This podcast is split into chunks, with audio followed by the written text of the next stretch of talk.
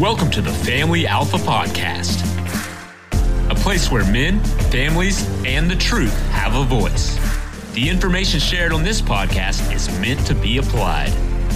Now, here's your host, Zac Small, founder of thefamilyalpha.com and co founder of the fraternityofexcellence.com. Let's get to work. Welcome to another episode on the Family Alpha Podcast. As always, I am your host, Zachary Small, and today I am joined by a very special guest.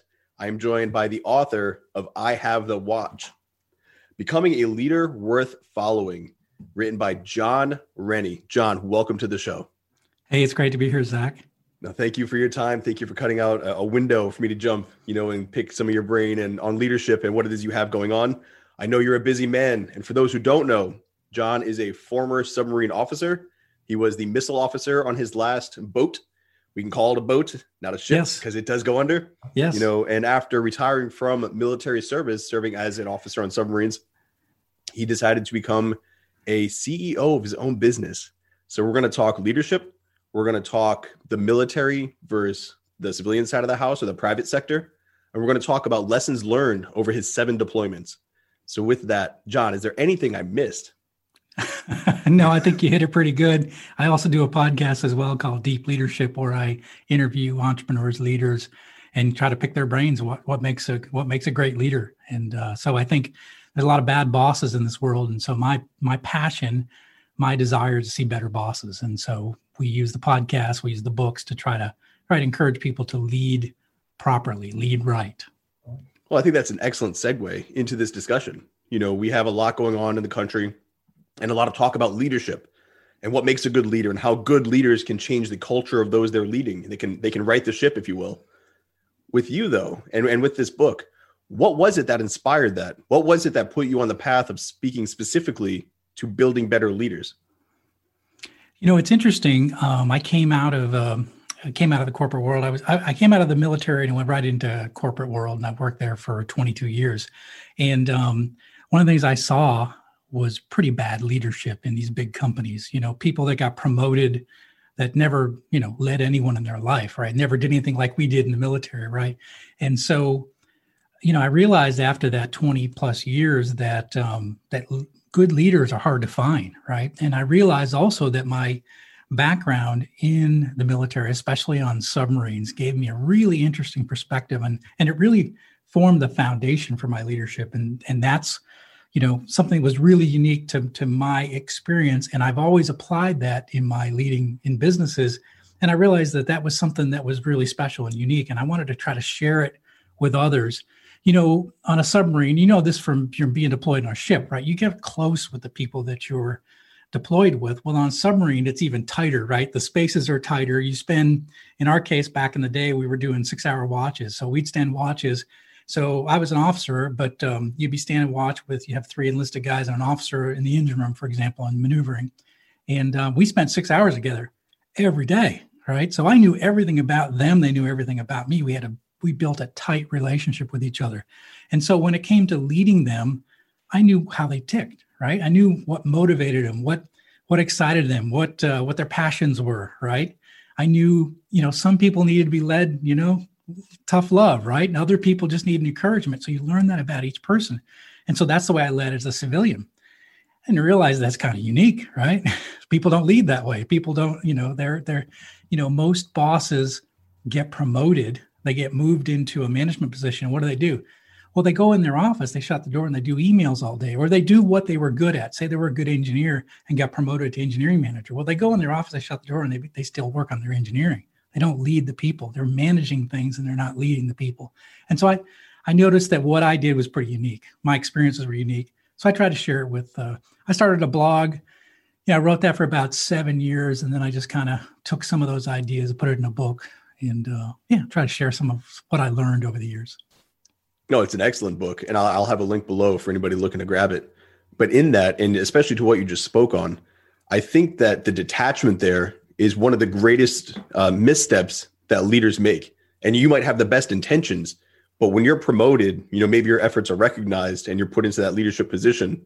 once you change and you detach from that team you're leading to now focus on being the leader yeah well when you're not on the deck plates with the men there's a there's an incongruency there and it's just going to widen you know day by day week by week before you no longer even know your team and you think you're leading them because of the title and the the, the lines under your email do you believe that there is a way when we talk about learning leadership that in corporate america or just the culture that you see in business we're ever going to have a culture that's designed around you know connecting with those that are under or a, a culture where the leaders are going to be back with the workers because it seems like there's such a divide. Will we ever go back to that?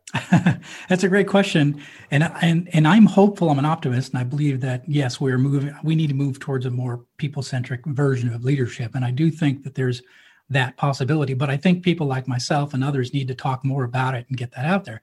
Let me let me go back a little bit. You're a navy navy guy right? So when you watch a commissioning ceremony when they commission a ship it's it's a powerful it's a very emotional it's a very traditional ceremony. I just i'm a sucker for all that tradition and you know and the pomp and circumstance the band and all this but the one thing they say is um, they always have a ship sponsor and i was watching the uh, gerald ford get commissioned and um, the, uh, Gerald Ford, the president's daughter, actually was a sponsor of the ship. And one of the things they she says before they man the ship, they say um, she she announces, "Man our ship and bring her to life." And then the bells ring and the band plays, and what happens? The sailors run from from the dock up the gangplank. Right, the officers and sailors they man the rails. You know, there's all this pomp and circumstance, and it's really exciting and then they report back. The captain reports back the ship is manned and ready for the fleet, right? Well, think about that. That is a great analogy for our businesses. Our businesses are nothing, right? In, in my case, I run a manufacturing plant, but this is just a building, right? It's without the people, we don't have a business. Without the people, we don't, without the crew, you know, a ship is just a cold hunk of steel sitting in the harbor. It takes a crew to bring a ship to life. You know that. You're a Navy guy, right? Same thing with our companies. It takes people to bring our, our companies to life and I, you know, I think we need to get that message across to more and more people. Leaders, when you get promoted into a leadership position, and that's why I wrote the book called I Have the Watch. It's like you have the watch now. You're responsible for this group of people, not just the mission, but the people that are working to achieve the mission. And that's that's my message. And, and again, it comes from my my background in the military. You know, without people, we have nothing. Our plans are nothing. And if you think about most MBA programs, and you know, I've got an MBA and, and, and I went to business school, but, you know, we learn about accounting, we marketing and sales, and we learn about, um, you know, you know, P&L statements and balance sheets and things like that. You know what they don't teach? They don't teach anything about people and managing people and leading people. You know, so we, you know, I'm hopeful that we're going to start bringing more people messages into those business schools where people, you know, when we recognize that if you're going to be an effective leader, you need to have to be, you have to learn how to learn how to manage people, you know, and manage them well. It's really interesting you bring that aspect up. I've explained it many times. You know, when you have a tribe, when you have a group, you know, for myself, I was on an aircraft carrier, so mm. almost literally the opposite of you. Right, right. I was above space. water, and there was a lot of space. You know, there were like six thousand of us at full capacity with the sixty jets and everything else we had going on. So th- that was hustle and bustle. You know, capable of more firepower than most countries. Yet if you take the people off it, it's just a floating can. It is nothing. Nothing. You know, you need the people. In your observation, when you see people going through MBAs, when you see them going through this, do the professors do they ever speak to this, even if it's not in the curriculum? Because empathy is a part of leadership, and it's often overlooked. And it's it. I can't. I didn't go to. Uh, my degree is in sports and health science, so it's around the body right. you know but i've been in a leadership position you know uh, throughout my military career yeah. you know i was uh, the the assistant leader leading petty officer for all of a gang the leading petty officer for my shop you know and then i worked my way up to lead instructor when i went to shore duty so i was in these positions where i was the guy you know leading the way making sure we were good i had that experience i brought that to college for somebody that goes from high school to an mba program though where in there you know, and it's my hope that it's college professors, but where in there are they going to be exposed to this? You know, who's teaching them how to work as a team, if if if anyone?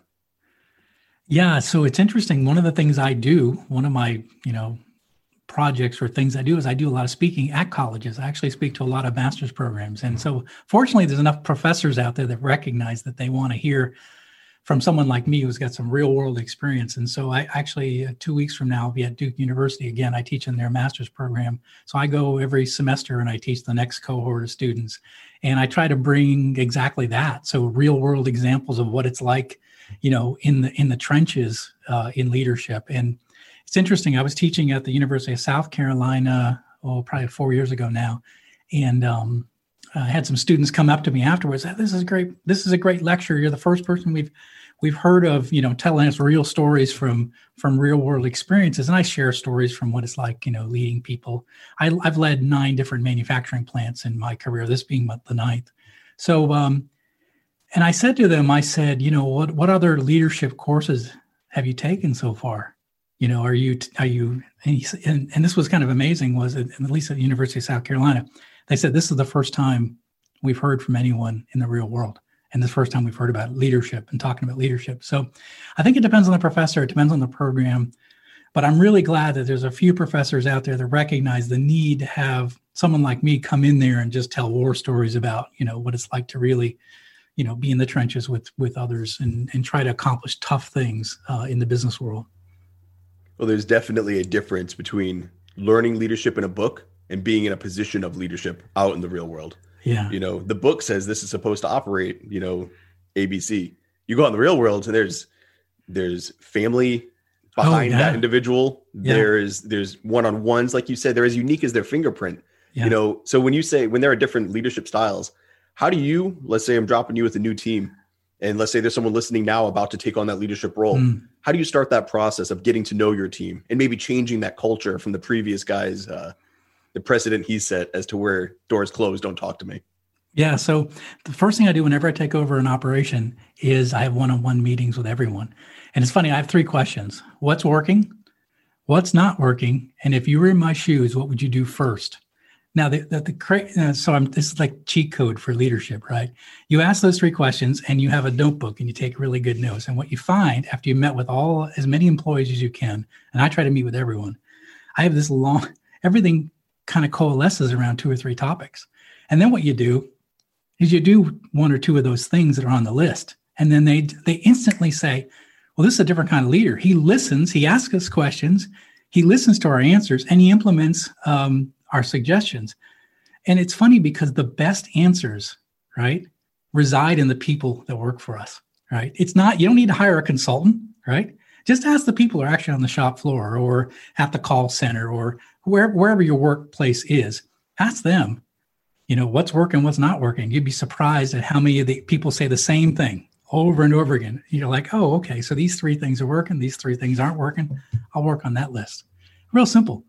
And um, yeah, the, you know, it's funny. When I started as a leader, I thought I had to have all the answers. And what I've learned is you just have to have good questions. The answers are already right there in your team. That's a really good flip there. You know, I, that's that's actually what I was going to bring up next. Is these guys come in and they want to make a name for themselves. They want to show they've got what it takes. Yeah. yeah. they're like, ah, we're this is what we're doing, and here's my plan, and let's go. And they they become so hyper focused on that end objective that they forget without your team, you know, your supply chain, you're not going to make it that far. You know, you've right. got to work with them on the way there. Yeah, yeah. Well, it's in the process of any change, right? You have to do you have to do the work every day, right? You know, say you're going to lose 20 pounds, right? Well, it it's great to have a goal, right? Say so you come into a business, you got to you got to double your profit, right? Well, it's great to have a goal.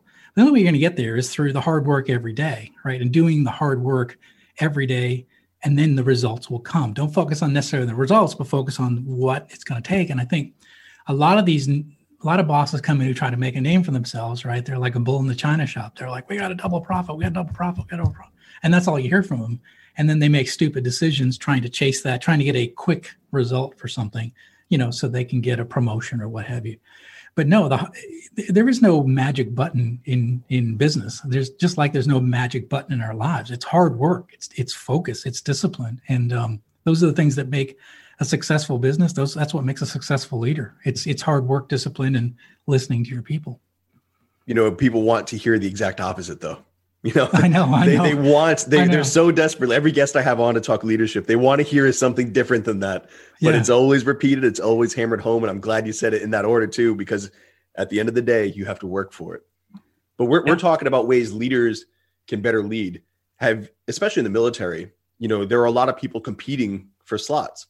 Mm. So when you found yourself getting that spot as the the uh, missile control officer, and again, correct me if I'm not giving the title properly, but the you're the guy, you know, yeah, that that, yeah. that launches. There's probably other officers trying to get that spot.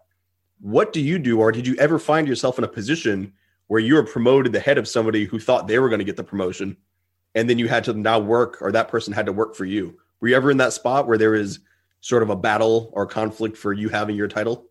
Yeah, absolutely. Not so much in the military, but definitely happened in the, in in when I was in corporate America. I remember uh, I work I worked in uh, I was first hired as an engineer, design engineer. That's my background is mechanical engineering. I was hired as a design engineer for a big company, and um, we had our first team meeting, and and um, one of the guys next to me, he just whispered to me, he says, "You know what?" He says, "You got to kiss everyone's ass around here because you never know who's who you're going to work for someday." It's just kind of a funny thing stuck in my head. Well, later on, I was promoted to engineering manager, and that guy worked for me, and he and he said to me, he said, "See, I told you." He's like, "I was right. I was right. I told you." But yeah, you know those those situations happen all the time. And I remember one time I got um, I I missed a promotion. Uh, there was an opportunity for a production manager. This is when I was uh, you know starting off as an engineer. There was an opportunity for a production manager, and I I had the pedigree, I had the, the military experience. I expected that I would get the promotion, but the person that got the job was like friends with the general manager, and, and, and she got the job. I didn't get the job. And I remember not being happy during that circumstance, and I felt kind of like slighted.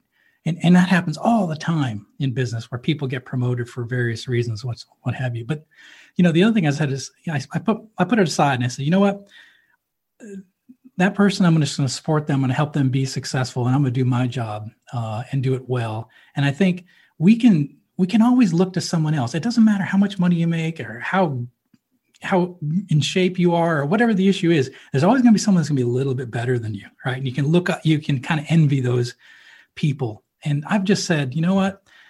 there's a point where you just have to focus on yourself and you got to focus on doing your job really well and and don't get you know don't get too drawn into chasing after somebody who's got something that you wish you had and and that's a dangerous place to be so i think um you know one of, one of the things i've learned is just focus on myself focus on my job focus on what i can do well you're focusing on yourself but also by not letting it negatively impact you you're focusing on the bigger mission you know, you're you're yeah. cool. They got the spot. I'm going to continue working though. I'm not going to shut down or sabotage. Do you believe that comes from your military training? Is mission yeah. first? Yeah, I think so. You know, one of the things I'm writing about in the new book is that um, there's a very unique situation on board a submarine, and that is any person on that boat could make a mistake and kill everybody on that boat, right? So we had, you know, 24 nuclear missiles, we had a nuclear reactor, and we had like 18 to 20 year olds running it, right? So a lot of things could go wrong. So, and, um, but, you know, we had to work to get qualified, right? So you got your dolphin, right? In our case, it was the submarine dolphin to get qualified. And, but once you had that dolphin, every, you had like the respect, you had mutual respect within the, within the, the boat. And we knew, uh, you know, we knew you had our back and we had your back, right? And so we were in it together. Think about this in a lot of corporations, the enemy seems like it's inside the four walls, right? It's uh, oh, marketing did this or engineering did this, or you know, it's always some department did something, right, that affects us, and we get emotional about it, right?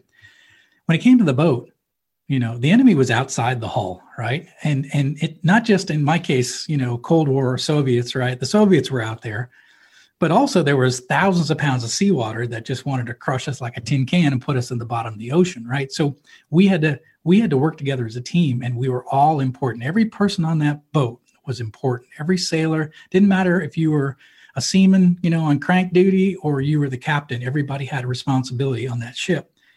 And we were all important. There was nobody that wasn't important. I guess I had that mindset when I came into business that everyone on this team is important to the mission, right?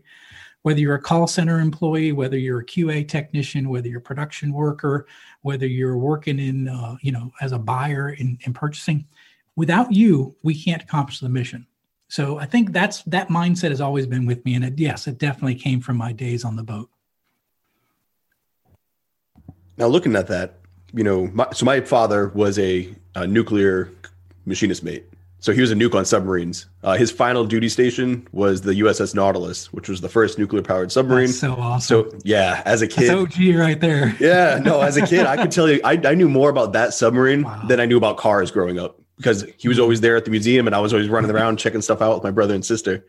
So it was cool. But one of the things, and I, I, I kind of want to get your take on this, is the quarters. I saw how close the quarters were. You know, I went on the USS Grant and the Corpus Christi. I got to go in and check it out with my dad, and you guys are close, close, close. Yeah. And then when I to relate that, you know, you're together for months, but a small business, when you start a small business, Yeah. it might be five people, and Mhm. you're close and you're close and you're close. You're a the CEO of your company and you're growing. How are you striving or how are you making it work that you maintain that close bond Mm, while more people and more people and more people are added into this mix? It just seems like the product will be diluted. You know, the culture will yeah. You'll yeah. be separated. How do you maintain that? Yeah, so it's really important, especially in startups, that the founder, the founders have a really strong influence on the organization going forward. Otherwise, you, you get diluted. To your point.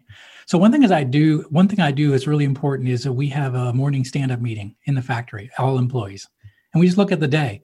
So we we talk about what we're going to get done that day, what what what jobs are coming in, um, and what's interesting about that morning meeting. It is a really good touch point to make sure, first of all, everybody's there, right?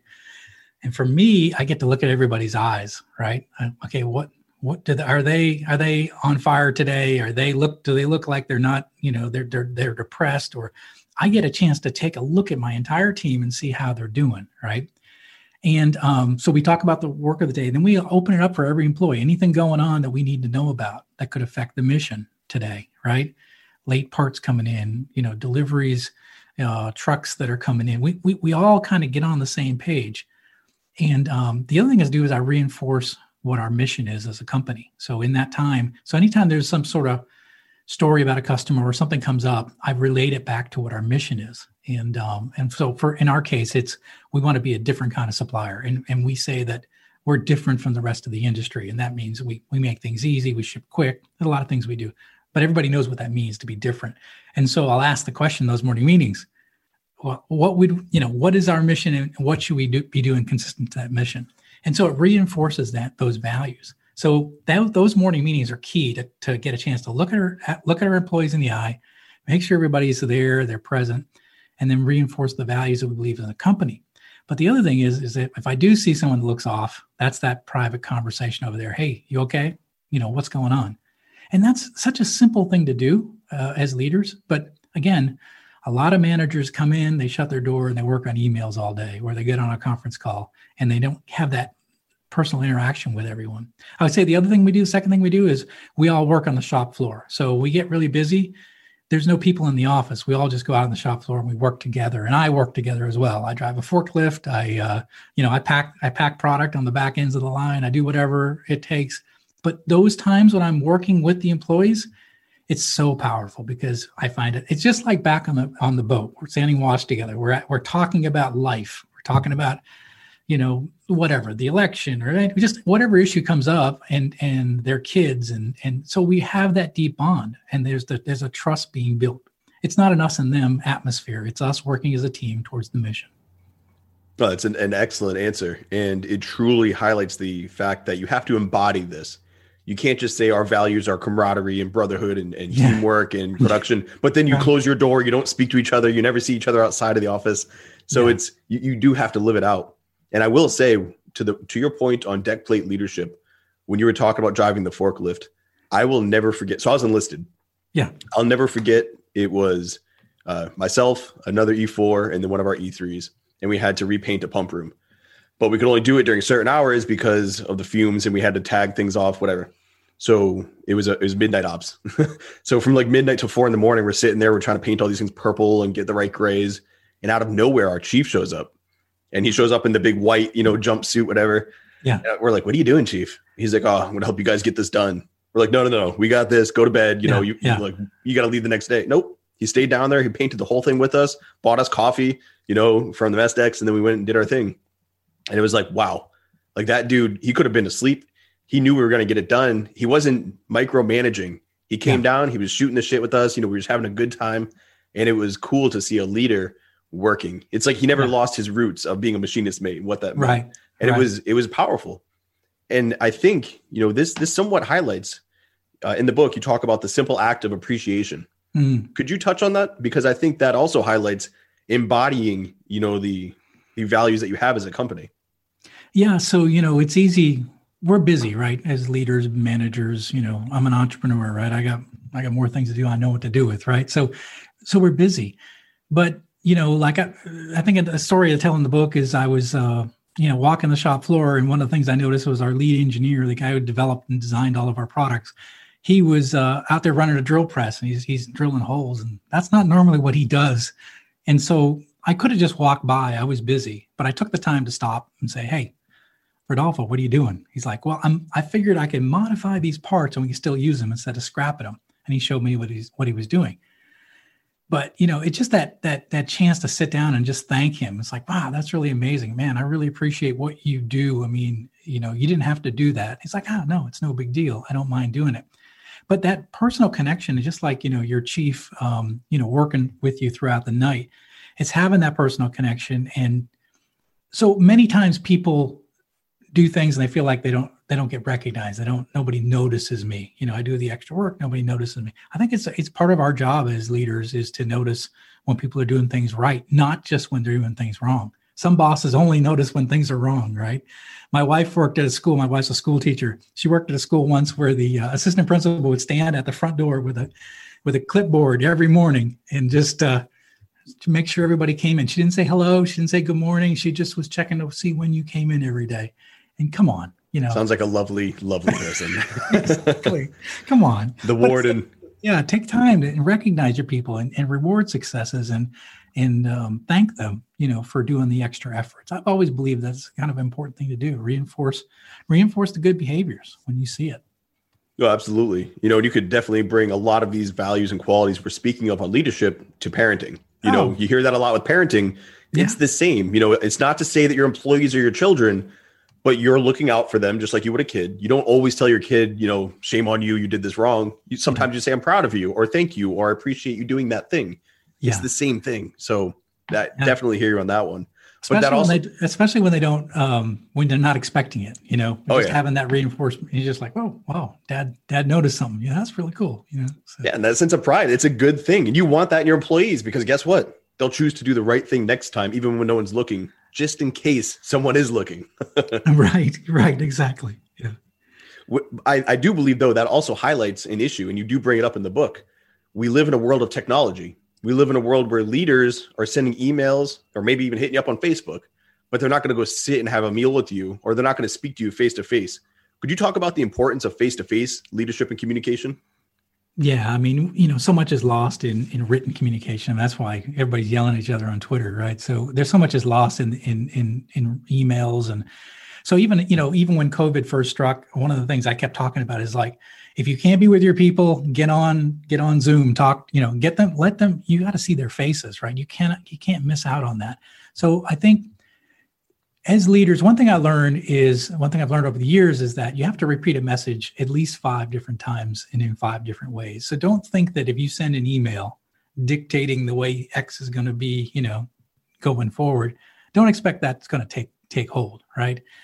You got to reinforce it, and the best way to reinforce it is is face to face and having discussions, having meetings. Uh, I mean, I've run nine different manufacturing plants, as I mentioned, and every one of those plants, I always have a monthly all employee meeting every month with all my employees. And in some cases, I was leading up to 600 people. It's big, you know, big rooms, lots of discussion, lots of questions. But I think it's really important that leaders stand in front of their people and tell them how things are going, right? Don't be a stranger, right?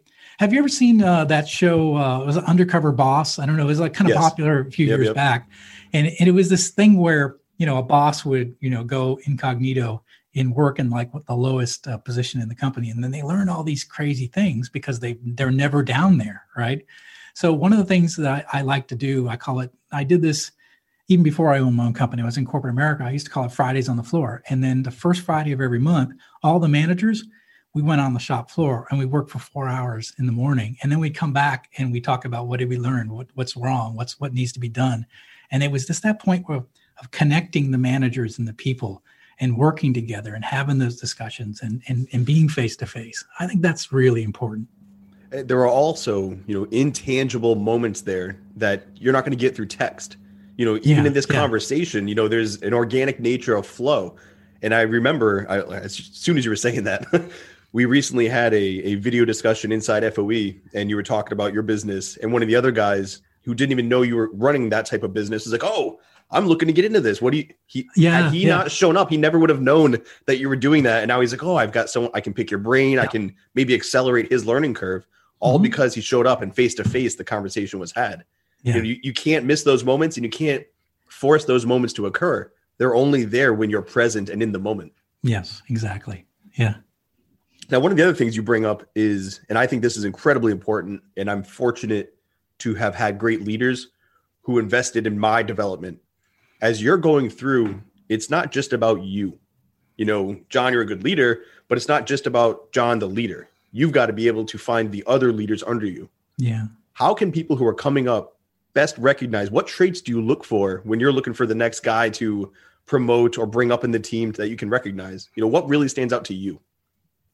Yeah, I think um, you know one of the things I like to to look for is people that are volunteering, people that are that are you know, because I mean every time I've been in leadership positions, there's always there's always something that comes up. We need volunteers. There's an employee survey or something. Something that needs to get done, and then you notice there's a certain individuals that are always volunteering for things or wanting to learn something or they're doing their homework before they come to see you or they you know they you can tell they're I, I call it their lights are on right they're, they're you can tell they're engaged they're really interested and they're doing uh, they're doing the extra work right so one of the things i like to do and i've done over the years is i like to give those people special assignments. I'll i'll I'll because i think the best way to gain experience is by actually doing it right? Learning how to do something. So i always try to find those people and give the give them a challenging assignment just to see how they do. Something that's maybe outside their comfort zone outside of their current roles of responsibility and to see if they can um, you know rise to the occasion right? And they can really deliver.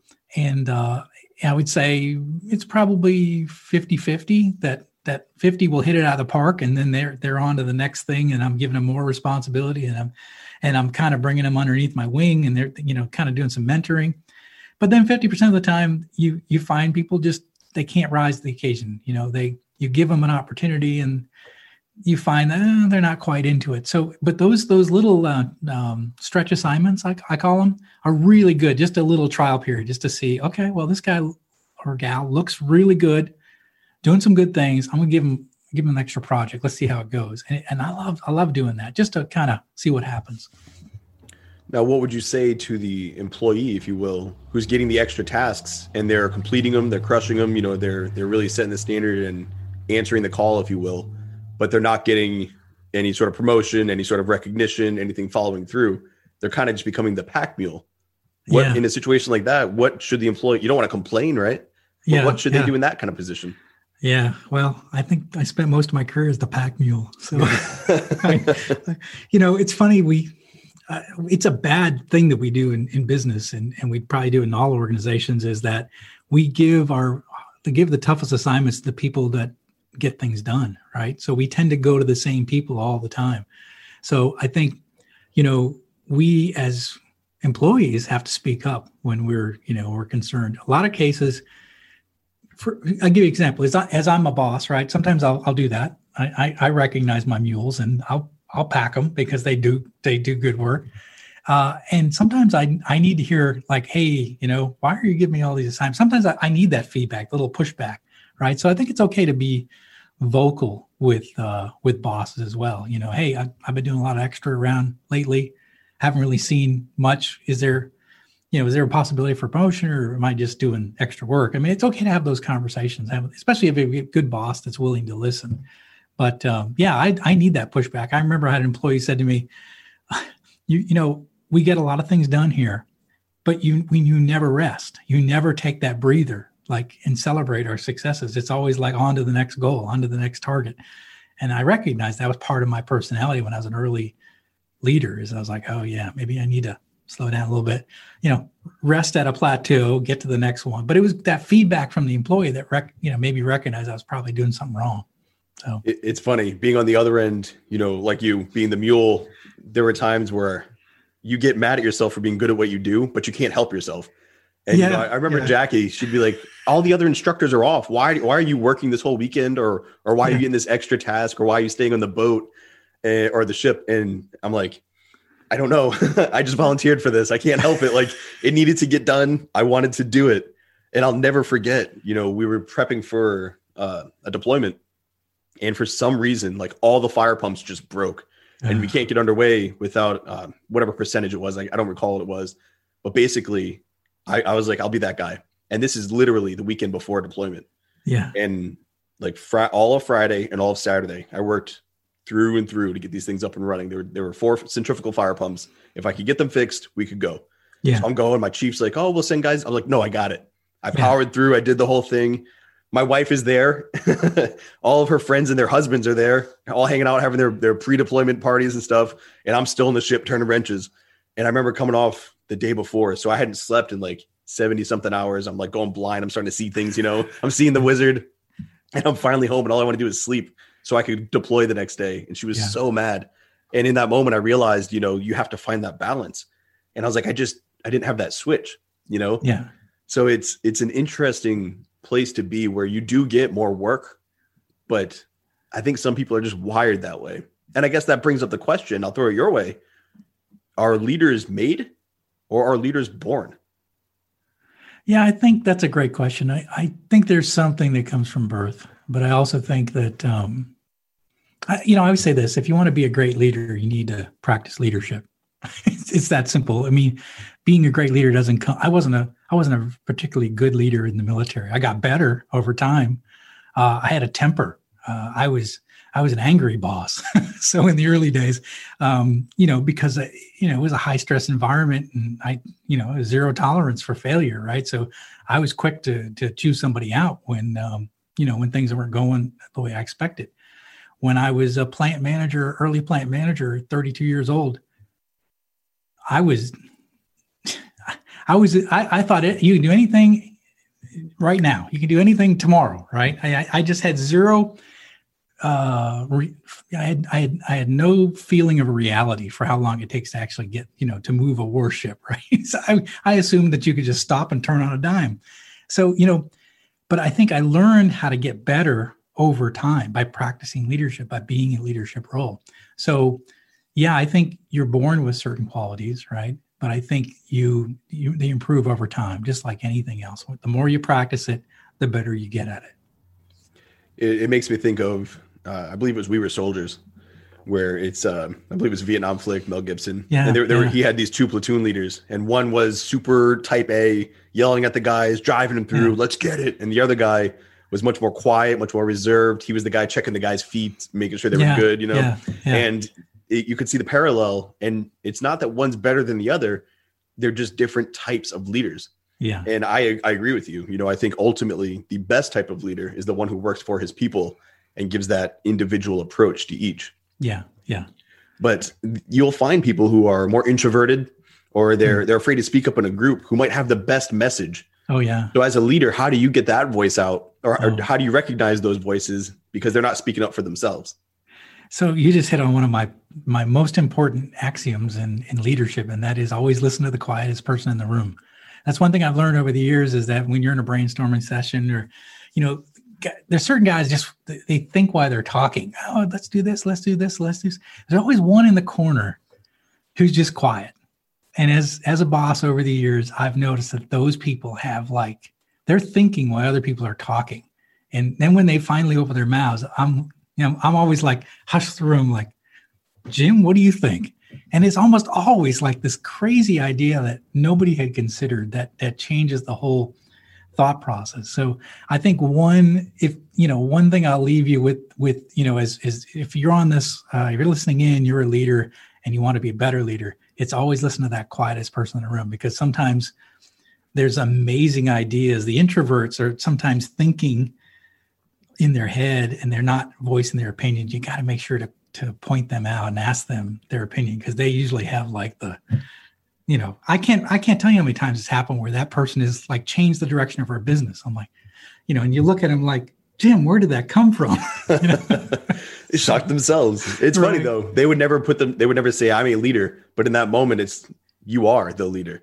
And yeah, I think that also highlights when a leader understands it's time to be a follower. You know, Yeah, it's time to yeah. listen to your team Yeah, and follow yeah. the team. That's it's interesting how that plays out, huh? Oh, 100%. I, I all the time. I can't tell you how many times I I have um, shifted directions based on a recommendation from an employee who saw something I didn't I didn't see. Yeah. Well, it's good also to take that feedback because again, when you start getting that hard mode or the hard-headed mode, we're going this way. Sometimes that is the best leadership. You're just going to plow. We will Oh, get this. yeah, we will achieve yeah. this. Yeah. But there's also times to evolve and, and to be a little more fluid. And I think sometimes we get so focused on that rigid. I will commit to this task that you don't. There's there's no need to have those hard borders. You know, and it, it's a good ebb and flow. Yeah. Absolutely. So, Jon, this has been an awesome talk. Yeah. if people want to reach out, they want to pick your brain, they want to check out your podcast, or they want to grab the book, what is the best way for them to reach you? Yeah. My website, jonsrennie.com. And everything's there. My links to social. I'm pretty active on Twitter. Um, and then, uh, you know, there's links to the podcast. The podcast is called Deep Leadership.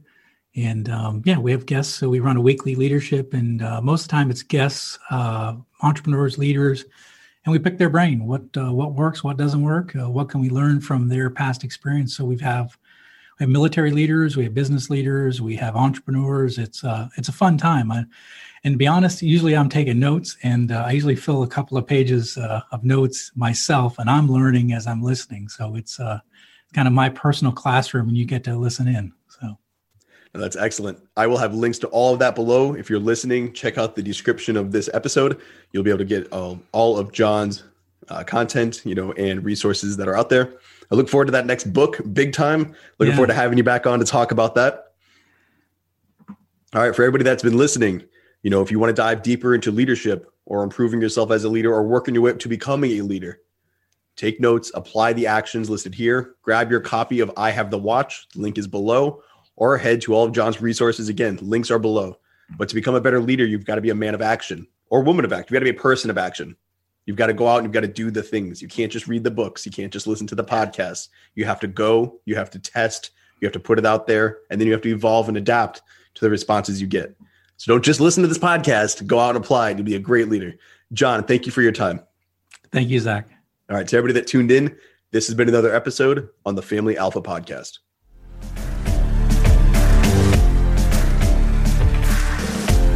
Thanks for listening.